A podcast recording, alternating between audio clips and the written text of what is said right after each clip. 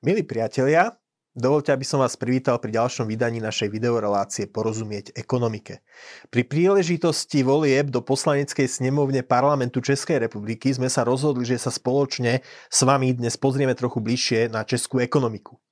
S Čechmi sme až do roku 1992 žili v spoločnom štáte, sú to naši najbližší susedia a od rozdelenia sa ich snažíme doháňať. Je dobré, že Slováci sa porovnávajú práve s Českou republikou. Hrubý domáci produkt síce nie je dokonalý ukazovateľ, no nejakú výpovednú hodnotu predsa len má.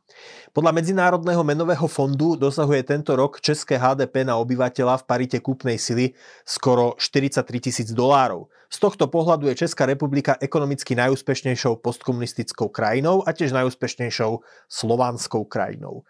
České HDP na obyvateľa v parite kúpnej sily je vyššie než HDP Grécka, Portugalska či Španielska a približne zodpovedá úrovni Izraela a Talianska, ktoré by Česi mohli predbehnúť už o 2-3 roky. Vidíme teda, že našim západným susedom sa postupne darí dobiehať aj staré členské krajiny EÚ. Asi teda robia niečo dobre. Pre porovnanie, Slovensko zo starých členských štátov predbehlo zatiaľ len Grécko a možno v priebehu pár rokov dobehneme Portugalsko. Samozrejme, naši bratia za riekou Moravou majú tendenciu pochybovať aj o priaznivých správach.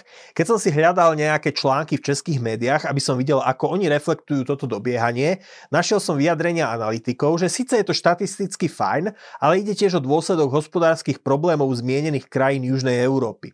V Lani v dôsledku pandémie zaznamenali hĺbší prepad než Česko, navyše ich ekonomika dostala ranu už pred 10 ročím v čase európskej dlhovej krízy. Ak si na ňu ešte pamätáte, mimo mimoriadne postihla práve krajiny južnej a juhozápadnej Európy. Niečo podobné platí aj pre Japonsko, ktoré môžu Česi dohnať už v priebehu niekoľkých ďalších rokov. Krajina vychádzajúceho slnka sa kedysi zdala nedostižnou, no ekonomicky dlhodobo stagnuje, na čom sa v nemalej miere podpisuje aj jej nepriaznivá demografia. Skrátka, dobiehanie je jednoduchšie, keď tí pred vami stoja alebo vám rovno bežia v protismere. No pozor, toto je proste bežná realita, ktorá vaše vlastné napredovanie nejako ne- neznehodnocuje. Poradie na ekonomickom rebríčku krajín sa proste nemení len tým, že krajiny robia dobré rozhodnutia, ktoré vedú k dlhodobému vyššiemu rastu než u konkurentov. Poradie krajín na ekonomickom rebríčku sa mení aj tým, že sa vyhýbate zničujúcim chybám, ktoré pribrzďujú tie ostatné krajiny.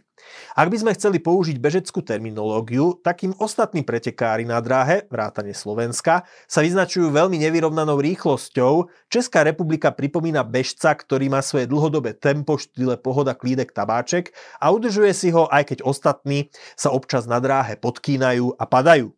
O tom, že české napredovanie je reálne, svedčí aj štatistika Eurostatu.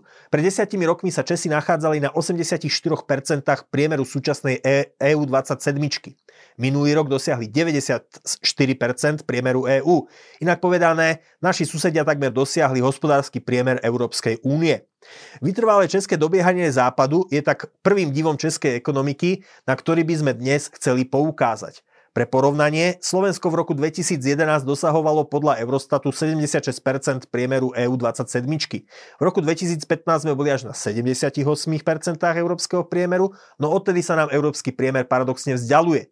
V Lani sme sa nachádzali len na 71% priemeru EÚ. Slovensko síce rastie, no tých, ktorých chceme dobiehať, rastú v posledných rokoch rovnako alebo rýchlejšie než my. Priepas medzi nimi a nami teda zostáva rovnaká alebo sa dokonca rozširuje. Platí to aj pre vzťah Česká a Slovenska. Podľa americkej Heritage Foundation bol priemerný hospodársky rast Česka za posledných 5 rokov 3,5% ročne. Priemerný hospodársky rast Slovenska za posledných 5 rokov bol 3,3% ročne, teda len o málinko men- menej. Lenže česká ekonomika rástla z väčšieho základu, takže nožnice medzi našimi krajinami sa prestali zatvárať a naopak začali sa mierne roztvárať.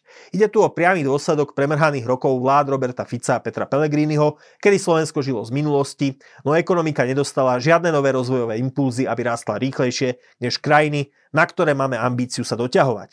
Na tomto mieste si môžete položiť otázku, prečo sa českej ekonomike vlastne tak dobre darí. V mnohých ohľadoch ekonomika našich západných susedov pripomína našu vlastnú. Tiež je silne exportne orientovaná, Takisto je výrazne naviazaná na Nemecko ako na dôležitého hospodárskeho partnera a výroba automobilov je významným odvetvím. No česká ekonomika je tiež navyše relatívne komplexnejšia a viac závisí na znalostiach. Prejavuje sa to aj vo výdavkoch na výskum a vývoj. Kým Slovensko vynakladá na tento účel necelé 1% svojho HDP, Česi dávajú na vedu a výskum takmer 2% svojho HDP. Česká ekonomika je tiež slobodnejšia, menej zviazaná štátom než tá slovenská. Už spomenutá Heritage Foundation zostavuje každoročne tzv. index ekonomickej slobody. Česká republika je celosvetovou 27. najslobodnejšou ekonomikou, Slovensko je až na 61. mieste. V praxi to znamená, že Česi sú akoby v druhej lige tzv. prevažne slobodných krajín, kým Slovensko je až v tretej lige v kategórii tzv. mierne slobodných krajín. Česko nás podľa tohto porovnania predbieha v kvalite inštitúcií, ktoré chránia ekonomickú slobodu a voľnú súťaž. Majú vyššie skóre v oblasti ochrany majetkových práv, v efektívnosti súdnictva a podniky za riekou Moravou čelia ľahšiemu bremenu v podobe rôznych regulácií biznisu zo strany štátu. Jedna z oblastí, ktorá je v Česku menej regulovaná ako na Slovensku a zaslúži si vypichnúť, je oblasť pracovnoprávnych vzťahov. Slovenský ekonom Martin Vlachinský z Inštitútu ekonomických a sociálnych analýz INES minulý rok upozornil, že Český zákonník práce je jeden z najflexibilnejších a najvoľnejších v Európskej únii po Dánsku a Írsku. Povedané polopate, v Česku je relatívne ľahké prepúšťať a preto je aj najímanie zamestnancov pre podnikateľov menej rizikové a tak ochotnejšie naberajú nových ľudí. Pre Čechov to má jeden veľmi hmatateľný benefit. Ich nezamestnanosť je trvalo nízka a vlastne jedna z najnižších v EÚ, momentálne na úrovni asi 3,5%. Počas posledného štvrtstoročia miera nezamestnanosti v Česku nikdy nepresiahla 10%. Pre porovnanie, na Slovensku klesla natrvalo miera nezamestnanosti po 10% až po roku 2016. V súčasnosti presahuje miera nezamestnanosti na Slovensku 7%, čo v Česku mávajú tak v krízových časoch. Toto je druhý div českej ekonomiky, na ktorý sme chceli dnes upozorniť. Flexibilný trh práce a z toho vyplývajúca trvalo nízka nezamestnanosť. Je to možno najväčší div českej ekonomiky, ktorý jej môžu závidieť aj o mnoho blahobytnejšie štáty západnej Európy. Platí to aj pre nezamestnanosť mladých kým na Slovensku je miera nezamestnanosti mladých 17%, za riekou Moravy je len polovičná. S trochou zjednodušenia možno povedať, že kto v Česku pracovať chce, prácu si nájde. A neplatí to len pre domácich. Podľa portálu businessinfo.cz by tento rok až 17% všetkých pracovných síl v Česku mali tvoriť cudzinci. Najväčšou zahraničnou menšinou sú Ukrajinci, v Česku ich žije asi 180 tisíc, Slováci sú druhý najpočetnejší, je ich asi 126 tisíc. Na treťom mieste sú Vietnamci, v Česku ich žije vyše 64 tisíc. Slovákov nájdete v Česku na stavbách, medzi predávačkami v supermarketoch, medzi lekármi a zdravotnými sestrami a samozrejme aj na úrade vlády. Naši krajania sa za riekou Moravou nájdú vo všetkých spoločenských vrstvách. Zaujímavosťou však je, že Slováci ako celok v Česku priemerne zarábajú lepšie ako domáci. Ich platy sú vyššie dokonca o štvrtinu. Podpisuje sa na tom nepochybne aj otvorenosť českých vysokých škôl s slovenským študentom, z ktorých mnohí už za Moravou po promocii zostanú a na ich vyššie vzdelanie nadvezujú zároveň aj vyššie príjmy. Toto je tretí div českej ekonomiky, schopnosť pritiahnuť kvalifikovanú a produk- produktívnu imigráciu. Vďaka pracovným silám z Ukrajiny, Slovenska či Vietnamu dokázali Česi získať relatívne mladých a vzdelaných ľudí, ktorí majú dobrú perspektívu zaradiť sa do českej spoločnosti a prispievať aj do sociálneho systému. Možno si položíte otázku, či relatívne slobodnejšia ekonomika, voľný trh práce a otvorenosť migrantom z okolitých európskych krajín nie sú vykúpené väčšou nerovnosťou alebo nejakými sociálnymi nákladmi. Odpoveď negatívna. V indexe ľudského rozvoja, ktorý zohľadňuje aj nerovnosť, sa Česká republika nachádza celosvetovo na 12. mieste. Z postkomunistických krajín sa vyššie umiestnilo len Slovinsko, ktoré je 9. Slovensko je až na 29. mieste. Česká republika je teda ekonomicky liberálna a zároveň stále ešte relatívne rovnostárska a sociálne solidárna spoločnosť. Je tu ešte štvrtý div českej ekonomiky, ktorý by som chcel z môjho slovenského pohľadu vyzdvihnúť a tým je hospodárenie štátu.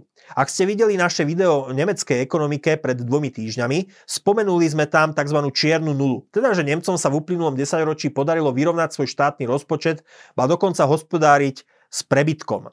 V menšej miere je prípad Česka podobným príbehom. Od roku 2016 do roku 2019 Česi vykazovali mierne prebytkový rozpočet a vďaka tomu si v Lani počas pandémie mohli dovoliť zaťať aj hĺbšiu rozpočtovú sekeru v podobe 6% schodku. V dobrých časoch pred pandémiou stiahli Česi svoj zahraničný dlh zo 44% HDP v roku 2013 na 30 v roku 2019. Odlani toto percento zase narastlo na 38%, ale to je prirodzené vzhľadom na pandémiu. Slovensko malo v roku 2019 dlh na úrovni 48% HDP a pandémiou v Lani narastol až na 60%. Česi na rozdiel od nás využili dobré časy, aby sa pripravili na tie horšie. A to si zaslúži veľký rešpekt. Výsledkom všetkého, čo sme dnes zmienili a tiež mnohých faktorov, ktoré sme z priestorových dôvodov možno zanedbali, je rozdiel v peňaženkách ľudí v oboch krajinách. Čech v priemere zarobí niečo vyše 1500 eur v hrubom, z ktorých mu zostane asi 1200 eur v čistom. Slovák v priemere zarobí 1200 eur v hrubom, z ktorých mu zostane v čistom asi 915 eur. Čech zarobí viac ako Slovák a pritom mnohé ceny sú vďaka vyššej konkurencii v Česku nižšie ako na Slovensku.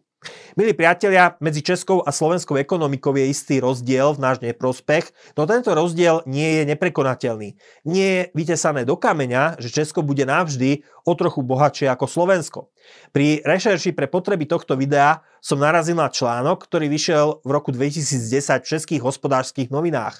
Ten článok predpovedal, že ak si slovenská ekonomika udrží svoju dynamiku z dovtedajších rokov, slovenská kúpna sila prekoná tú Česku do roku 2016.